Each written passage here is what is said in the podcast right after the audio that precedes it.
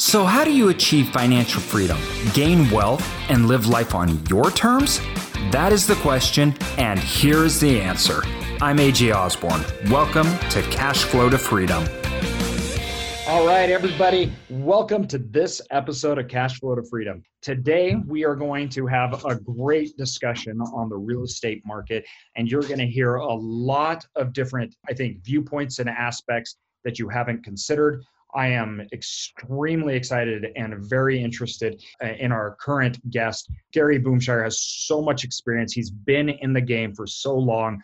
We're talking pre Great Recession days. So we are going to get some great feedback and historical context to this discussion, which I think is a lot of people that are just getting in the game without having any experience in those market volatilities um, but also a look at deal flow, what's going on, and what he's seeing because he's got his hands in the middle of it. And he really is an expert and uh, he is so knowledgeable. So, with that, Gary, thanks for coming on. We're so excited to have you here. Uh, AJ, it's really a pleasure. I know that we've been working to get this scheduled, and you and I have yes. a lot in common. We were just chatting. I'm a big fly fisherman. I just got back from your home state hmm. of Idaho, and and I got uh, got my wife actually to fly fish for the first time in Montana. So man, um, that's when we talk about financial freedom. I call it the uh, the different pillars of freedom, and one is having the time to be able to do the things that we love, and uh, and so I'd love to be able to share my journey at some point today because I've been doing full time real estate investing.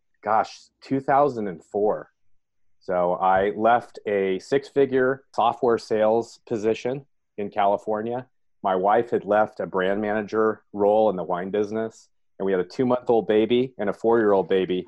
and uh, that, that two month old is now, she just got her driver's permit. So, uh, inter- interesting, uh, interesting journey. A lot of mistakes, a lot of lessons learned, and I love to share it with other entrepreneurs that are out there trying to have financial freedom. And, you know, uh, that's, that's okay. This is, so you got started in, I mean, the early 2000s this is the heat of it right? This is this is the top and then you've been through it all. Now now the question that i have though is did you go back to your job? So during the great recession did you go back to working or when you called it quits was it over and was it and did you never return? No i never returned. I never returned. I never our first deal by the way my first deal gosh i shared this story. I actually I was on stage for Rafael Vargas a few weeks ago. He's a $4 million a year wholesaler, super good guy, friends with him. But I was teaching and I shared on stage uh, my very first deal in 2004. Made a ton of mistakes, but uh, netted 181 grand. And that was really the, uh, the linchpin that, that really funded our start in this business.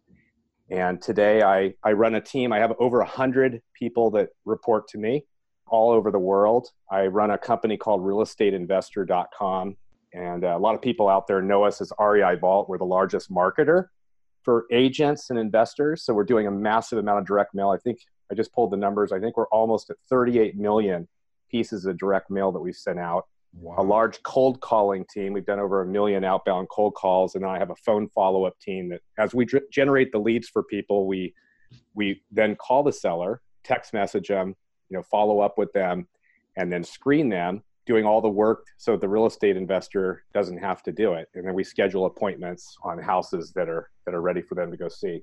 So i do that and then i'm in four markets. I started that business believe it in 2005 and then when the market shifted you were asking about the shift. 2008 everything shifted. And i moved into lending. So we were actually lending at the beginning of the cycle, which is like 2009 to 2013, money was very difficult to get.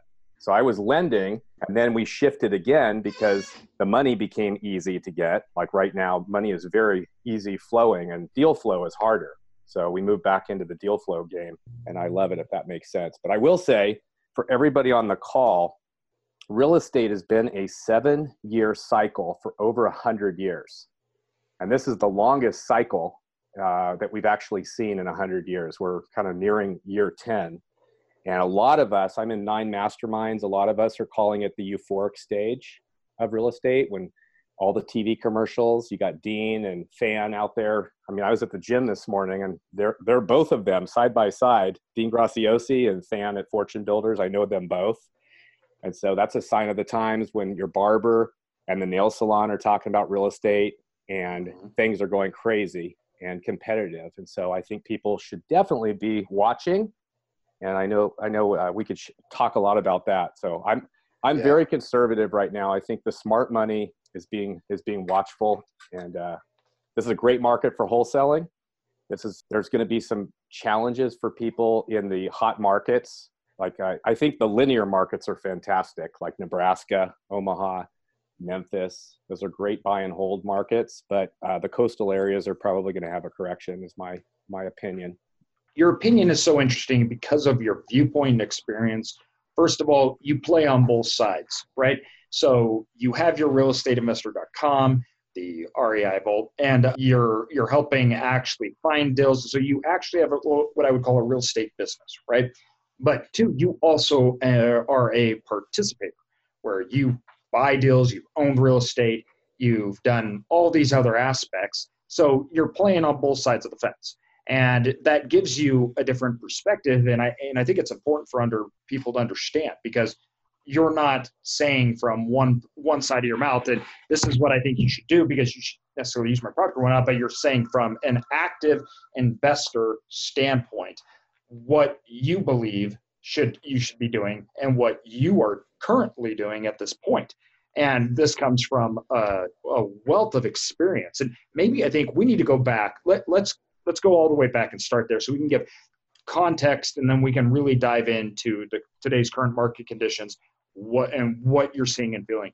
But if you go all the way back to when you started that first deal you got whatever it was 181000 it funded did you did you both immediately quit your jobs and move straight into real estate what was your experience up until that point? And I, I mean, what what what frame of mind were you in when you're just like, this is great, let's just do it, quit our jobs, great paying jobs, and let's go for it. Yeah, AJ, you'll appreciate this. So I just turned, my wife and I just turned 50, and we're coming up on our 25th wedding anniversary. And I look back at, wow, we actually quit our jobs. We had a $700,000 mortgage and two little babies. And I can't believe it. I do not recommend that to anybody. I, I it was just I look back now that I'm 50 and it's like, man, that was crazy. so yes, we did it. No, I, it's not a best practice. I would not recommend it. I coach a lot of people, and I just uh, had this conversation with this super cute couple in Dallas, and he was a pilot, and she was a former Dallas Cowboy cheerleader, and we had the same conversation. They we talked. They had ninety thousand bucks off of a deal, and I said, I want you to take that, and I want you to stick it in a savings account for protective investments and not use that for funding deals. And because uh, you guys will need that. And why?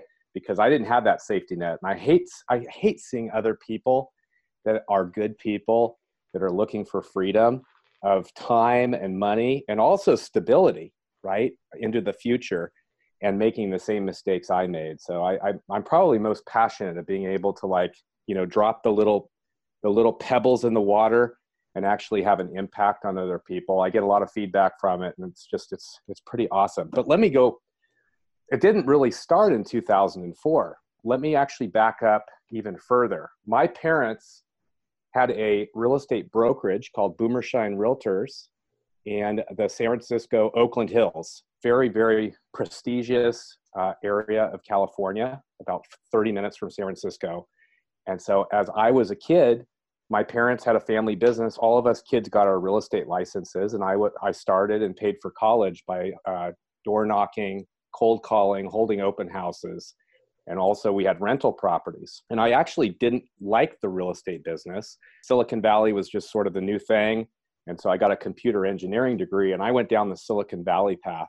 So I had a license. So I was a licensed real estate agent from 1987 to 2005 and then my attorney in california said hey you should probably you're not really you know you're not representing sellers. You're really doing this for your own benefit and buying and selling. And, and i recommend you don't have a real estate license. And so i refer out and take a marketing fee today. But what's interesting of why i might have a unique insight into the markets is a couple reasons. So there have always been cycles. My parents used to have the ups and downs, and there was a period of time back in the 70s and then the 80s that my parents used to say the only people that would even come to the open houses were the neighbors.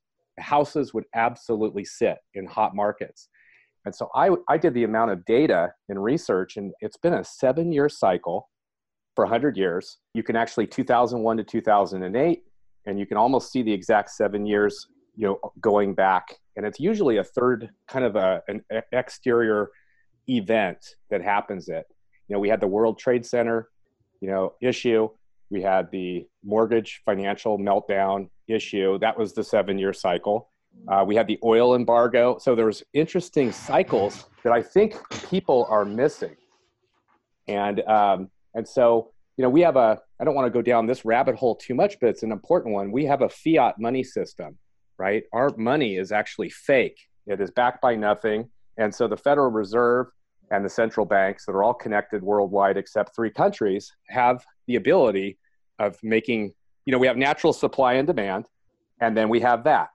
Yep. and so back in you know back in the great depression they actually pulled out 65% of the money supply which is what really caused the whole change and the uh, the, the new deal et cetera et cetera. So i just think that people should be watching um, there's an incredible transformation of wealth in the turning markets. I think this next change in, in this next cycle is going to be there's going to be a massive amount of wealth to be made, but at the same time, a lot of that transfer comes from people that get hurt, and I think people that are that are uh, that are not uh, doing the Warren Buffett model. Warren Buffett, right, one of the smartest guys on the planet, says buy low, sell high, don't don't lose investor money and follow the local laws.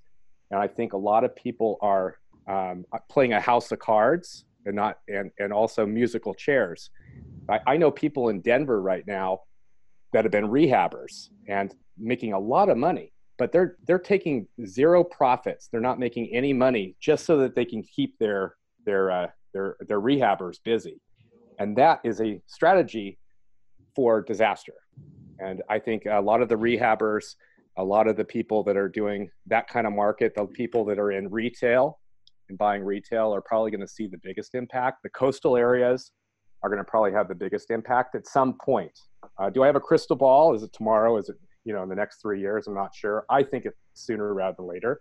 So I think wholesaling is fantastic. I think buying smart, uh, especially in the linear markets like Omaha. I was just at the Buffett, uh, Warren Buffett shareholder meeting. When the market turned, Omaha, Nebraska actually had a 6%, it, only shifted up and down 6%. And there's great returns there. So there are some great markets. Linear markets means during a market change, they, they kind of steady eddy. And I love the fundamental markets and people that are that are buying with without a strategy here in in on the coastal areas. I think have a, a change a chance for uh, for getting hit obviously this is cash flow freedom and I my whole investing philosophy is surrounded by cash flowing assets that reallocates the return and you compound out over time right your your o- overall returns and that's how you build wealth alongside income both of those things together. So i i'm i fundamentally am not a speculator by nature I don't calculate for appreciation or I don't believe in pro formas. Through those market cycles, there's different investing types and strategies as, as you're talking about. Can you explain how the market cycles that you have seen affect different strategies and explain why? Yeah. Well, you know, I, I actually want to start by this actually was Warren Buffett as well. But Warren Buffett defined a real estate. You know, he owns Berkshire Hathaway, mm-hmm. right? Uh, big investment, big. Uh, that's their big foray into real estate. But he said, a real estate investor. Definition of a real estate investor is somebody that has money, and somebody that basically buys a property and they hold it for the long haul. They take all the benefits of appreciation, depreciation, right? All the tax benefits, cash flow, now, there are people that call themselves real estate investors, but they're truly business operators. Those mm-hmm. are people yes. that are actually flipping, wholesaling, rehabbing, right? It's a one time transaction fee. And I service realestateinvestor.com and REI Vault probably service that group. more than anybody. From my perspective, that's great, but it is a business, yes. and every business needs to have a CEO who's running the business and making financial, fiscally responsible decisions in terms of you know resources, et cetera. But they're not a real investor. Why I think that's important is that in real estate, there's th- kind of three channels uh, that I think are important. You have cash now, you have cash flow, and you have cash later. And I think and when I coach people and share my own story and lessons learned, those are the three buckets. So cash now is typically it's a one-time transaction. Cash flow is typically rental income. I love the cash flow. I also like lending. I like first position, especially in this market, uh, conservative first position lending. Mo- I do it mainly on my 401k, so I get tax benefits as opposed to, to ordinary income. And then you have tax uh, cash later, which is usually through appreciation or having you know a tenant or tenants paying down the mortgage. And so I think those are the three buckets. The problem is if anybody plays in any one of those, they may have risk. So you could be playing in the cash flow and cash later, but you don't have any operating capital and you go broke, just like the game of Monopoly. And so I think those are the three areas. I think in a downturning market, people should be very watchful to be able to say, hey, can I survive a downturn with uh, higher vacancies, right? And a flat market where I can't unload uh, properties? And can I survive and manage my cash flow for 18 months? Because those are typically a cycle, usually has about an 18 month stall out where people need to be able to, you know, button down the hatches. It's also really interesting. It's biblical as well. There's the story of Joseph in the seven years of mm-hmm. feast, followed by the seven years of famine. Yeah. And the actual date is called Shemitah, which is a, a Hebrew calendar. And, and if you go back historically, you can actually see those same uh, Shemitah uh, years almost following in suit for the last hundred years. It's very fascinating. Mm-hmm. That's also where Jubilee came from. When you look at and I think that historical context for me is is very very important because if you are whether it's a business owner or real estate investor, right? It, you're you're you're trying to sustain growth over the long term, and you're trying to do this through expanding first of all your area, lowering your risk, increasing your cash flow, which will then in turn increase your overall equity or net value of the company. And I and, and I view it the same way. You have certain kind of real estate actions that are business actions, is, and you're going out and you're creating or producing that revenue. And then one side, which is investing, which is the revenue is being produced from another means, i.e., tenants are actually living there. Right now, these people that are out and they're running businesses, so they're out producing through flips fix and flips, right? They're creating value but there's not really a revenue base. So there's sales, right? We're, we're, we're selling. Um, now, these different market cycles have different effects on this. Obviously, when you're like you were in 2008, the product that you're selling is now worth half of what you bought it for is devastating, right? Um, but two, you don't need it just to drop in price. You also just need the buyers to go away. And then there's no buyers, you have no one to sell to right? And all market cycles are different and all market areas are different. But it, now you can talk about the context. Your family's been in this for a long time. Real estate can be and tends to be actually very localized within the United States. Now, that was not true in 2008. Now, although some areas were hit more than ever, uh, others, right, it, it, sucked everywhere, right? It was not good. Um, we were in an actual real estate crisis. Now, as you look forward, do you see this as more of a regional, the next recession and, and the buildup that you're seeing? Is this, do you view this as more regional or is this wide, widespread? And if it is, and if it's not, and if this is your game, right? Like that, let's say that I am a, I'm a wholesaler or I'm a flipper or whatnot. That is my business. This is how I operate.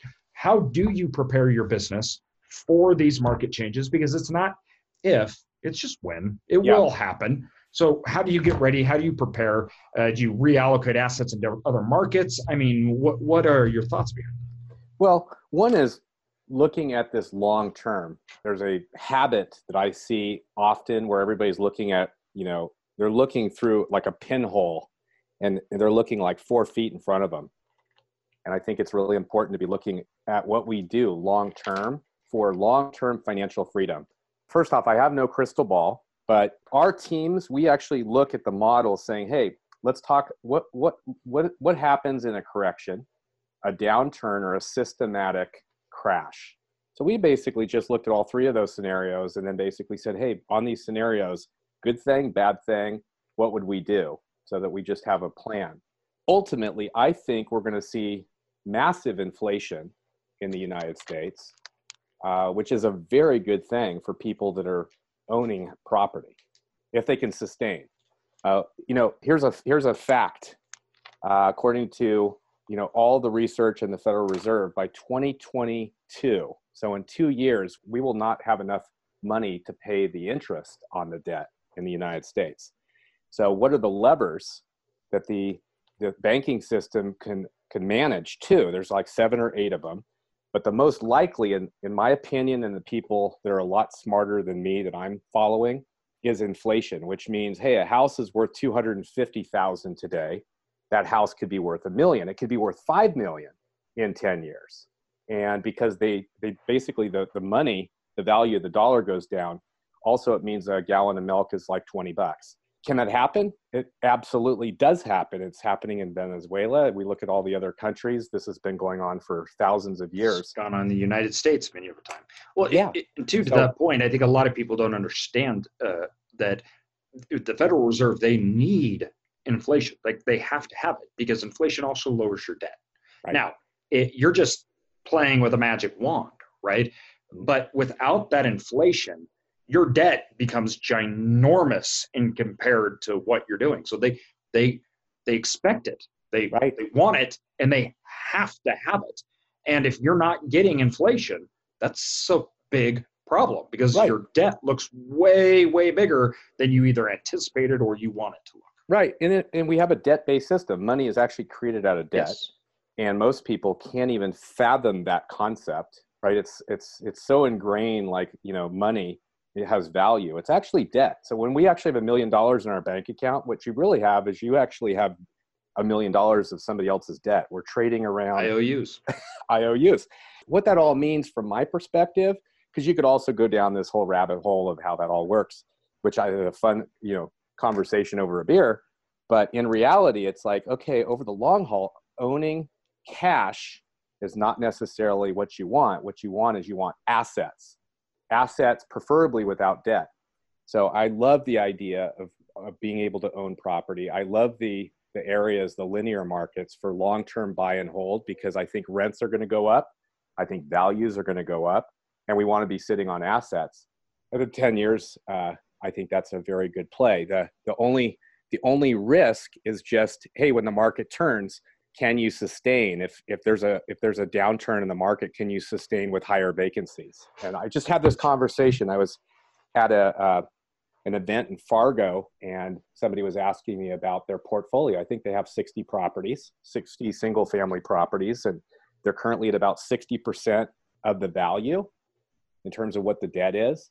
And they walked me through their vacancies and their numbers and i said i think you are absolutely great shape to sustain and go right into the, the next economy um, in terms of how they're doing it. I think people that actually have a small amount of funds and they're betting on the come, and if there was a change in their vacancy rate and there was a downturn, they're going to get wiped out, right? They, they, they wouldn't, um, if, if somebody needs a 90% occupancy rate on their properties, and that's to sustain and, and a cash flow break even that's a that's a bit of a an issue if they're not sitting on you know some some, some sizable uh, money.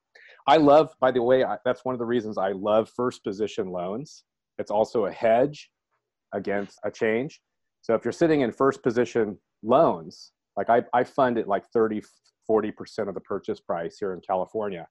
And i'm looking at it from a standpoint hey if we had the worst downturn in the market and we had an earthquake and I was taking over a pile of lumber, would I be happy with having to foreclose and take that property back? And so I'm making decisions like that because if there is a turn, that's also a hedge.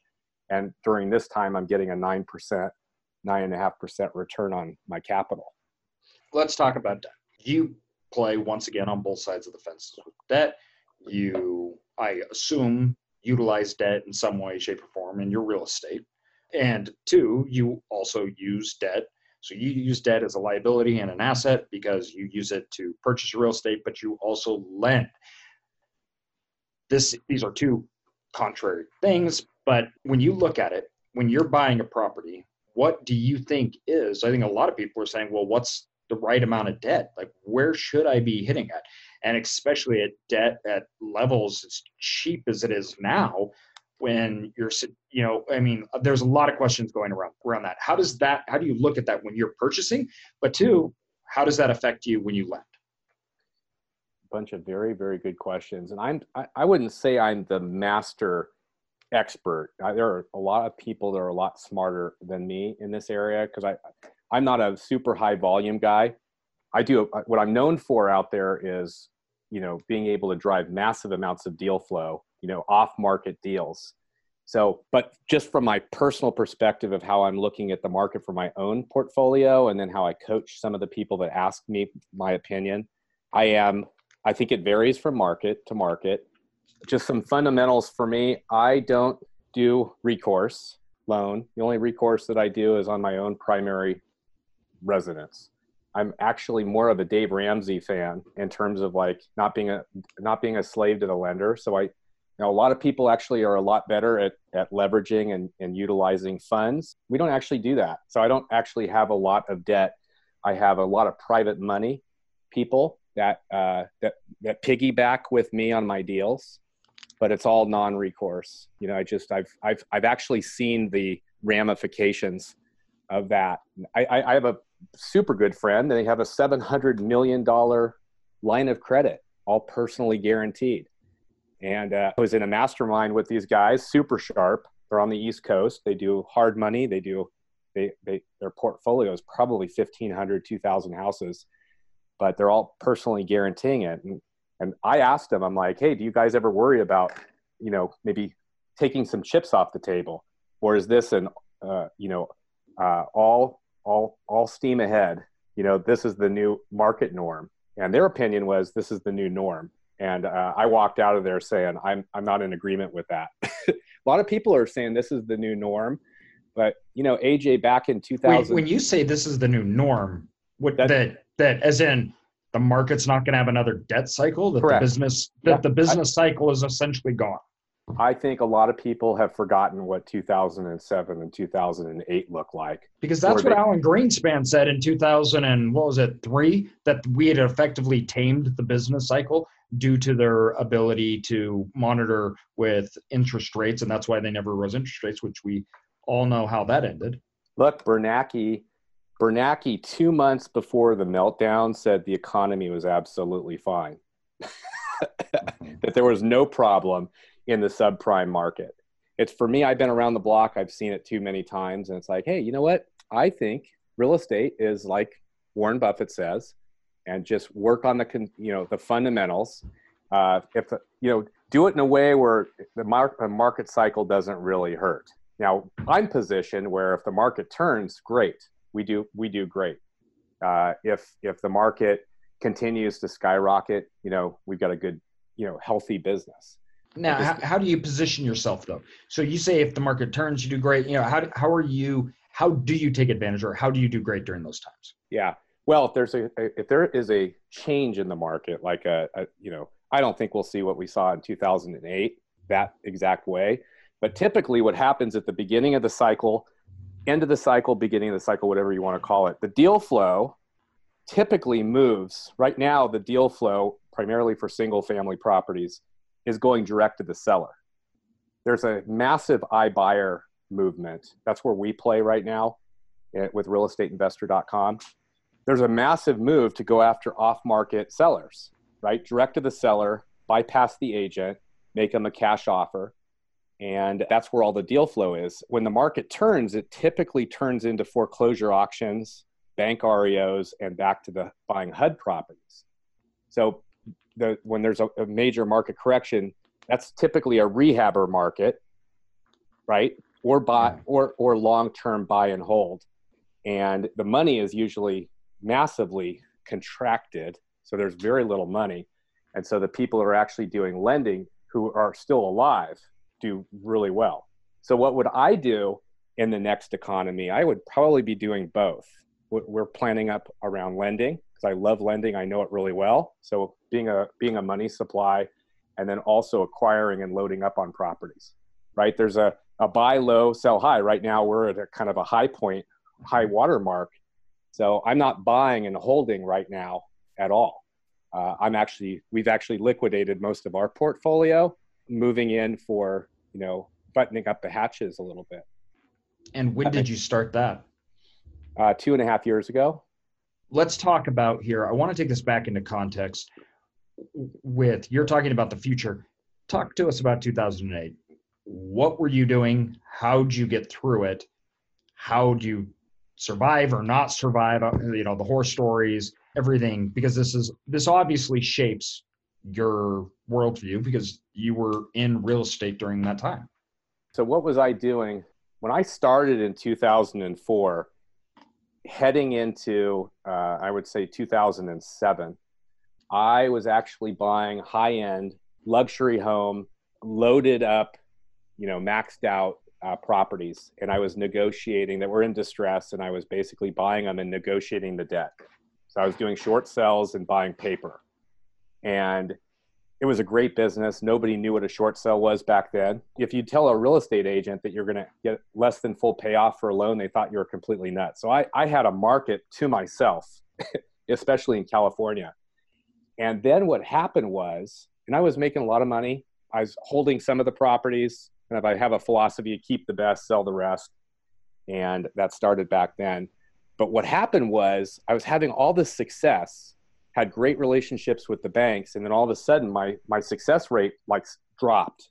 So end of 2006, going into 2007, I was I was getting declined on our offers that I'd never seen before, and so I thought maybe I had been blackballed and and put on some bad list and what I found out is no, that they were actually hiding the losses, that the investors that were backing the notes um, were actually delaying the losses. And I saw it everywhere. And then I started uh, reaching out. There was a guy that I was following. His name is Bruce Norris. Love that guy. Super, super sharp. So Bruce actually was wrote a book on the coming of the California downturn, and then he revised it, and it was called "The Coming of the California Crash." And so I studied under him and the market cycles and, and we unloaded. So we actually unloaded most of our portfolio. We were out by you know 2007. Now what what what I did get caught not expecting is I had the I had a company that was doing off market deals and servicing. We had over 1,700 active customers. And to, in November of 2009, that business we had a 40% attrition rate. Uh, everybody's credit cards got declined.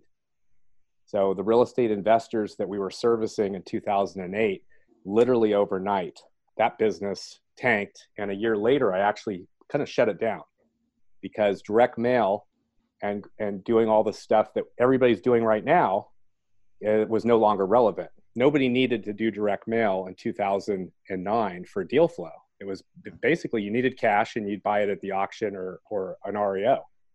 And the sky was the limit because there was no competition real estate was the dirty word. And so that's typically what happens at the beginning of a cycle. And then all of a sudden, there's so much money that's being made a couple years later in the middle of the cycle, people start jumping in. And then all of a sudden, there's no more deal flow with the banks.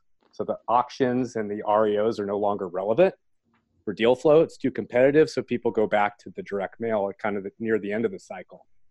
And so right now, direct mail, as an example, is super, super competitive your listeners yeah. are definitely getting a lot of data. yeah, this well, and this is I, I don't know. For me, I'm like this is gold because these are the nuggets and the things that we're trying to put together to create a picture of how we build our investment strategies, our business, how we want to move forward, right? Because dude, you can't be paralyzed in markets, and that's what I love about what you're doing. You're like, listen, different markets have different strategies. You don't just stop and say, "Oh, we're going to go, you know, on the beach. We're done." Right no there's different markets different strategies so even though in even for us you know we've gone a year and we haven't bought any kind of uh, uh, uh, property at all and this is when you know our industry and segments as hot as it's ever been. And we may buy in the future. I, I, I technically I don't try to time markets. I, I focus more on just a business aspect and cash flow. It just tends to be that those things don't work out when mar- markets are hot. But this kind of when I look at it, and you're talking, you're going from a cash right centric. So, so you have a business that produces cash because you're producing one thing. So you're cash heavy on top, right? And then you load up on assets on the bottom. Is that and as simple as it gets? You have a cash flow business, and then when it bottoms out, you move over your cash flow business basically dries up because that's then you. That's probably a little bit in terms of an operator, right? Uh, uh, an investor, by the way, doesn't even worry about it. They just buy yeah. right, buy right. Yeah. Typically, they have money, and they just steady Eddie, and they take mm-hmm. advantage. That's really the way it should be. There's a lot of people that don't have the the capability. They have to be operators, and they, they don't. They actually. So I think you are exactly right. But I, you know, am I buying today? If I find it's all about the right property. If I can get the right property at the right price, like what stuff that I'm holding on to would be things where I get some owner financing, where you know we, we make offers all the time where you know a seller doesn't actually need all the money right now. They'd like a, a, higher price and they love the fact that it's an incomplete sale according to the irs guidelines and they could take it long-term cash you know cash flow. Those i love because we get really really you know we can actually make great returns uh, sit usually a very low interest rate with the seller and those all hold forever right yeah. that's why i go back it's not cash now cash flow cash later i think yeah. all three of those are super important when i'm looking at a deal I'm looking at a deal as to what bucket makes the most sense for this asset. Um, and, and, and, you know, and I would just say right now we're probably turning more of the properties than we're keeping. That makes 100% sense. We're, in fact, the deal that we may end up doing right now has owner financing. And it's just a mechanism of the deal that makes it make sense in certain marketplaces. And I, I, I love what you say to keep it really simple if you find a good deal, it'll be a good deal over the long run. Right? Deals that we do, they may not perform as good over certain market cycles, but I'm not playing, you know, I'm I'm not trying to time markets. I'm not necessarily selling high. And so no, we buy them, we're gonna hold them forever. I want to own those assets forever. Right. That, that's that's not the business we're in. They are cash flow based. We try to keep healthy margins. We try to make sure the assets are the best, they are improved, focus on the business functions of those assets, and then hold them forever. Yeah. And then if more good deals come along, we'll buy more. Yeah. And then here's, if it's tight, we won't. And you know, here's a golden nugget for everybody. And I wish I really, if I really knew this, I knew it. It's what got me excited about real estate uh, in 2004, but most people get lost. I want to share it. It goes back to Robert Kiyosaki and Rich Dad Poor Dad. It's the definition of wealthy. And that is when your your passive income is greater than your basic living expenses. Your passive income, that's mailbox money. That is means you could be on an island, a beach somewhere, and you're still getting the passive income being over your living expenses. That's the definition of wealthy. Typically, you're rich. If you're rich, that comes from equity. That usually comes from long term holding of assets using leverage to get other people to pay down those mortgages and over you know 20 years you become rich that's the model a lot of real estate people they get lost uh, a lot of it because of the seminars and the shiny objects. There's the shiny object syndrome right? I've, I've had that trap too. Yep. I, I talk to many people. I'm like hey what's your what's your what's your win? What what's your outcome? You know what if you if you had the money like what do you want to be doing with your time? I think that's that's the that's the more important commodity is our time because it's it's mm-hmm. it's limited right? Yes. money money comes and goes. So really everybody talks about oh i need 2 million i need 10 million i need 50 million and it's it's a lie what really what you need is a, is a monthly cash flow and it's not typically that big i mean i'm in california you know $25000 a month $30,000 passive income a month gives you a massively awesome lifestyle and, and, and uh, attaining 25,000 to let's just say it's 50,000 a month. It's not that hard. Uh, if you run the math of getting leverage. And so, but a lot of people that get trapped in, in creating a job and a trap for themselves, flipping and all those things because, you know, and then it's just this circular loop. And um, understanding this and then driving my life around that is is really because every every day I'm more focused, consistent, deliberate, and consistent. Those are the two. I, Eric Hatch just shared that in Fargo. Super sharp guy around the country, but he said de- being deliberate and being consistent. And so for me, like okay, I'll, you know, couple, I was I came from being an absolute workaholic, and today, you know, I spent three weeks with my family in Europe. Just got back from a week in Montana.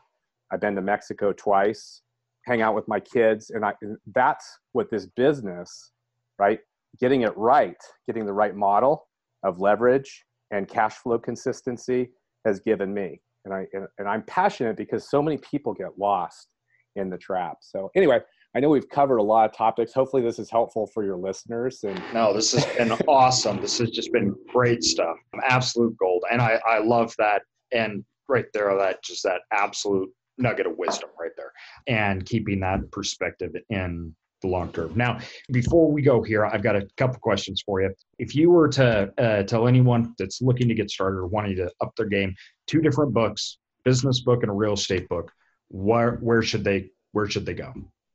What are what are your picks? Probably, if you can see back here, if you're following the video, I've got my favorite books. I will say the best, the life changing book for me as a business owner, entrepreneur, business owner, has been Traction by Gino Wickman. That's a it's a management model. So I went back to, hey, if you're a business operator, run it like a business. And I always say, hey, if you're a CEO doing $10 an hour work, you're gonna you're gonna have a $10 bank account. And so Traction is really what gave me actually with especially with a sizable company that I have, it really gave me the model, the execution model for freedom. And so that, that traction book's been amazing. I service a lot of active uh, real estate operators. And so, I, you know, it's a marketing and a sales business. That's all it is. It's, it's like you're, you're building a, a marketing company to generate traffic and leads, and you got to convert those leads. That's sales. And so there's a great book by Chris Voss called Never Split the Difference.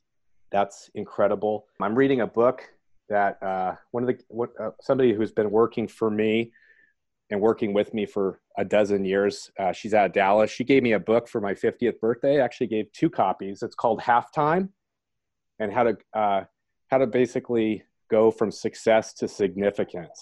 And that's a really awesome book. The, the, the guy that wrote it recently passed away, but just fantastic uh, book let's see what else do i have oh you know my favorite real estate book i think my dad gave me this book back in 1985 and it was actually a famous historically famous real estate book it was a commercial real estate book called winning through intimidation by robert ringer and it was actually that most people in this business are intimidators and it was how to overcome being intimidated such a great story, and it actually had the, the story of the tortoise and the hare, the rabbit, and you know, mm-hmm. and the mm-hmm. turtle. And it actually really does go to show that the tortoise always wins. The hare doesn't. And I actually, especially being in this business, I think there's something to be said about you know the Warren Buffett model of, yeah. uh, of, of just the formula. Nothing's new under the sun in this business. It's find what works. You know, be have good. I have good mentors and coaches. I participate in a lot of masterminds with people that are smarter than me, and you know I'm constantly changing and and learning and and uh, and so those those are uh, those are the books that have helped me. I love it. That's awesome. Well, thank you so much. And now, too, uh, real quick before you go, where can people find you? Um, where should people go to learn more about you, what you're doing? Yeah, for sure. So realestateinvestor.com. We're actually going to about ready to make some really big announcements. REI Vault is where most people go, but it'll ultimately all be at realestateinvestor.com. I have a podcast. Been getting some really good feedback. I interview some cool people, building culture, building teams, but that's called realestateinvestor.com huddle. And then I just recently, my daughter's kind of forced me to do this. uh, which I think is a good thing. But I'm on Instagram, Gary Boomershine, and usually I record my morning minute, which is something that uh, that has been a change for me, and I like to share it in my morning minute. So that's that's out there with maybe a little less than a thousand followers. But yeah, and then in terms of if somebody is an active investor and they need help on deal flow and basically finding a team that are experts at a you know at a reasonable cost. We're people say that we're like the, a team of 40 people for the cost of one resource. Um, so we do marketing really well, um, driving deal flow, and a phone team. We call those ISAs. So if anybody needs any help or some insight there, um, real uh, reivault.com is a great place to go check out. And and um, yeah, that's it. Awesome. Well, thank you so much for being on the wonderful information you've learned. This has been so good. There's just so much to take away from, from and we really appreciate it. Uh, thank you, AJ. Thanks all your loyal listeners. I appreciate awesome. it. We'll talk to you soon. Thanks everyone for listening to this episode of Cashflow to Freedom. Be sure to subscribe to us for more and feel free to check us out at cashflow with the number 2 freedom.com or find us on Instagram and Facebook. And also, if you could leave us a good review, that would really help us continue to build out our content and our community. Thank you so much.